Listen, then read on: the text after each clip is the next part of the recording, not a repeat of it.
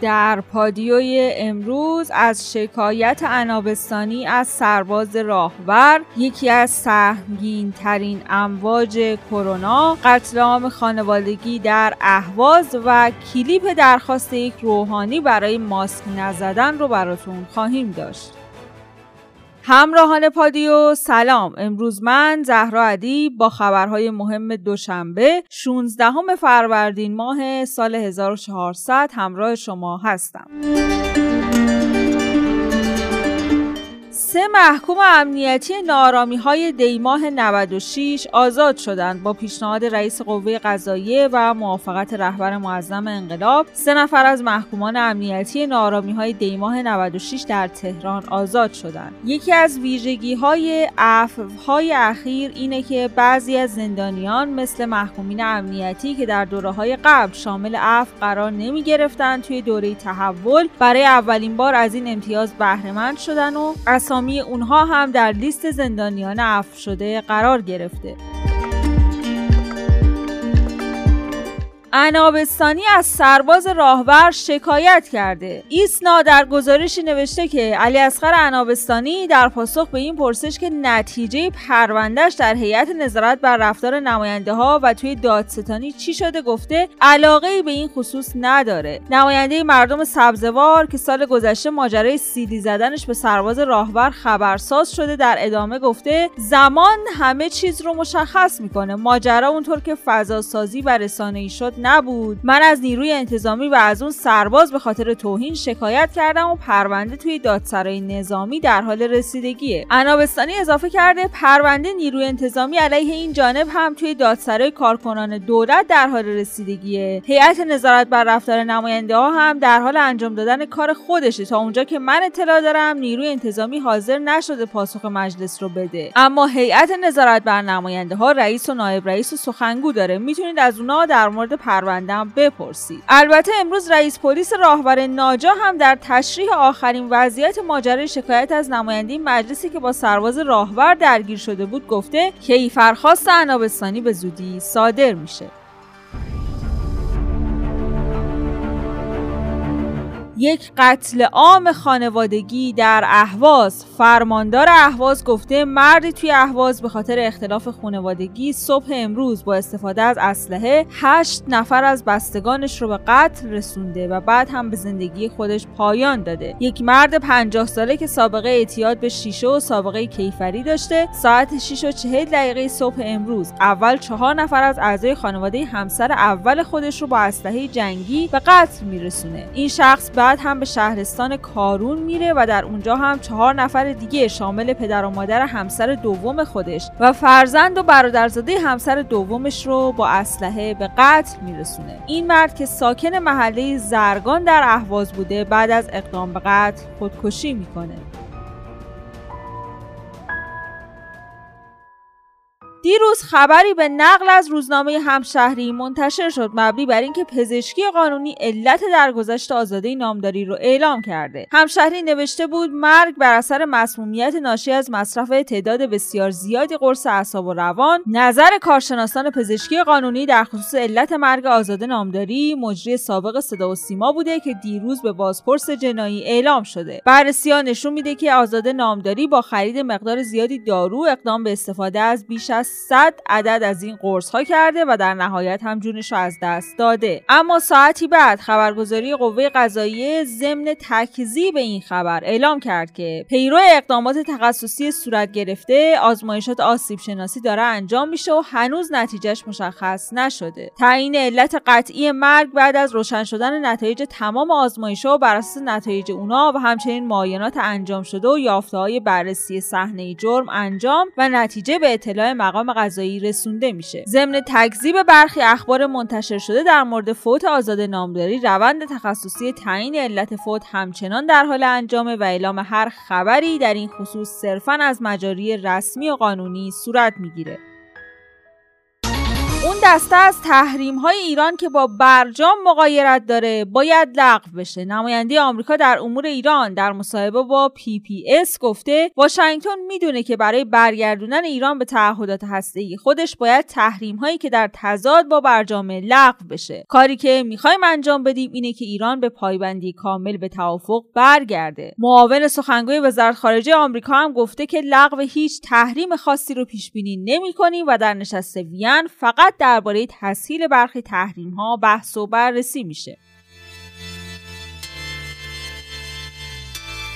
بریم سراغ خبرهای کرونایی. با یکی از سهمگین ترین امواج کرونا مواجهیم. نمکی وزیر بهداشت گفته در مورد کنترل سفرها کسی به حرف من گوش نداد و امروز با گرفتاری خیلی سنگینی مواجهیم. ما نمی‌دونیم اگه دیگه به حرف وزیر بهداشت برای کنترل کرونا گوش نمیدن پس به حرف کی گوش میدن؟ نمکی در ادامه گفته ما پیک کرونا رو مدیریت کردیم و کادر بهداشت و درمان حتی یک روز استراحت نکرد. متاسفانه ارزشمندترین همکارانم رو به دلیل سهلنگاری و عادیپنداری عدهای از دست میدم و این رنج قصه بزرگیه. هنوز بستری ها در حد پیش بینی نیست و مشخص نیست چه اتفاقی در انتظار ماست.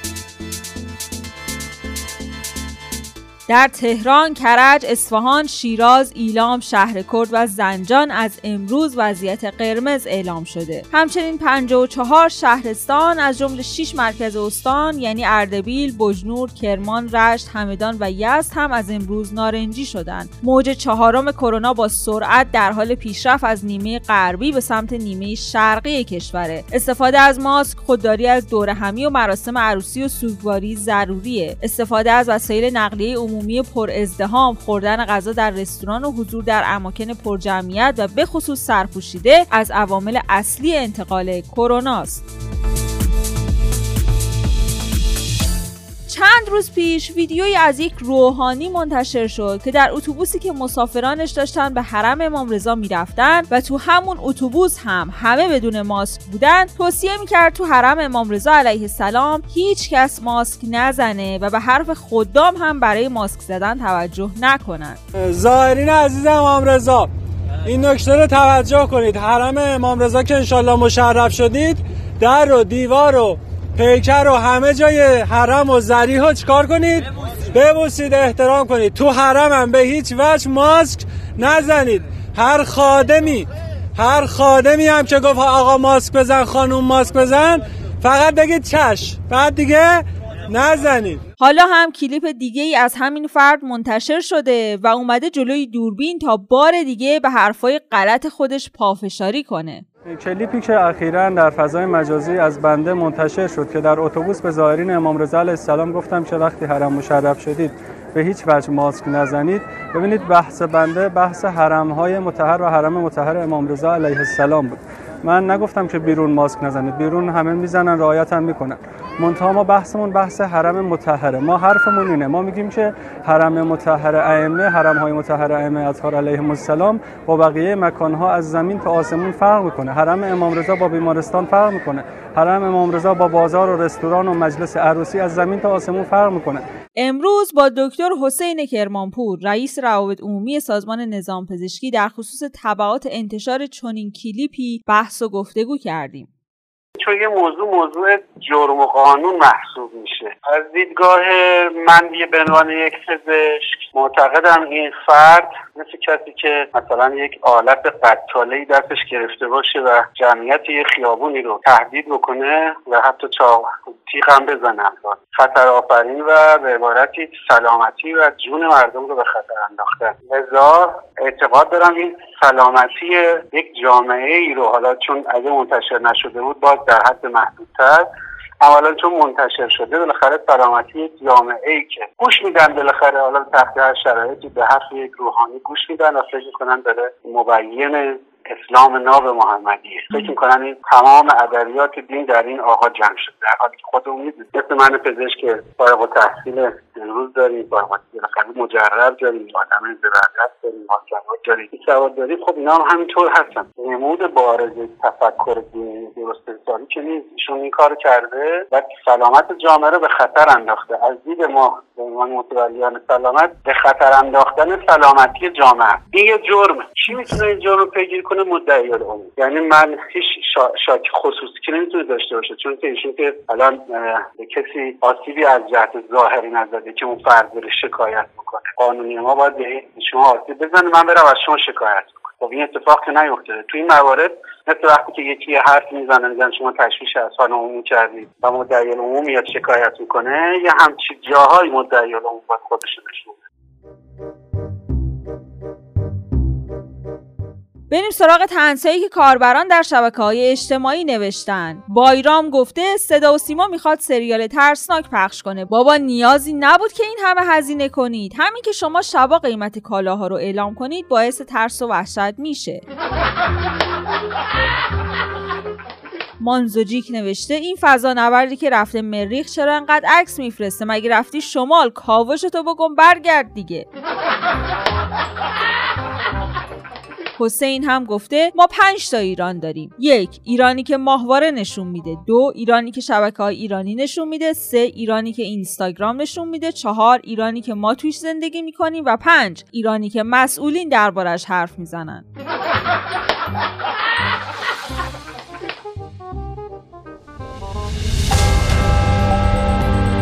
همونطور که می‌دونین ما هر روز ساعت 8 شب خبرهای مهم روز رو به صورت تصویری براتون در یوتیوب رادیو پادیو منتشر می‌کنیم. برای اینکه بتونید ویدیوها رو از اونجا بگیرید زدن دکمه subscribe و زنگوله رو فراموش نکنید. like و حمایت شما باعث دلگرمی ماست. لینک یوتیوب رو در caption براتون قرار دادیم.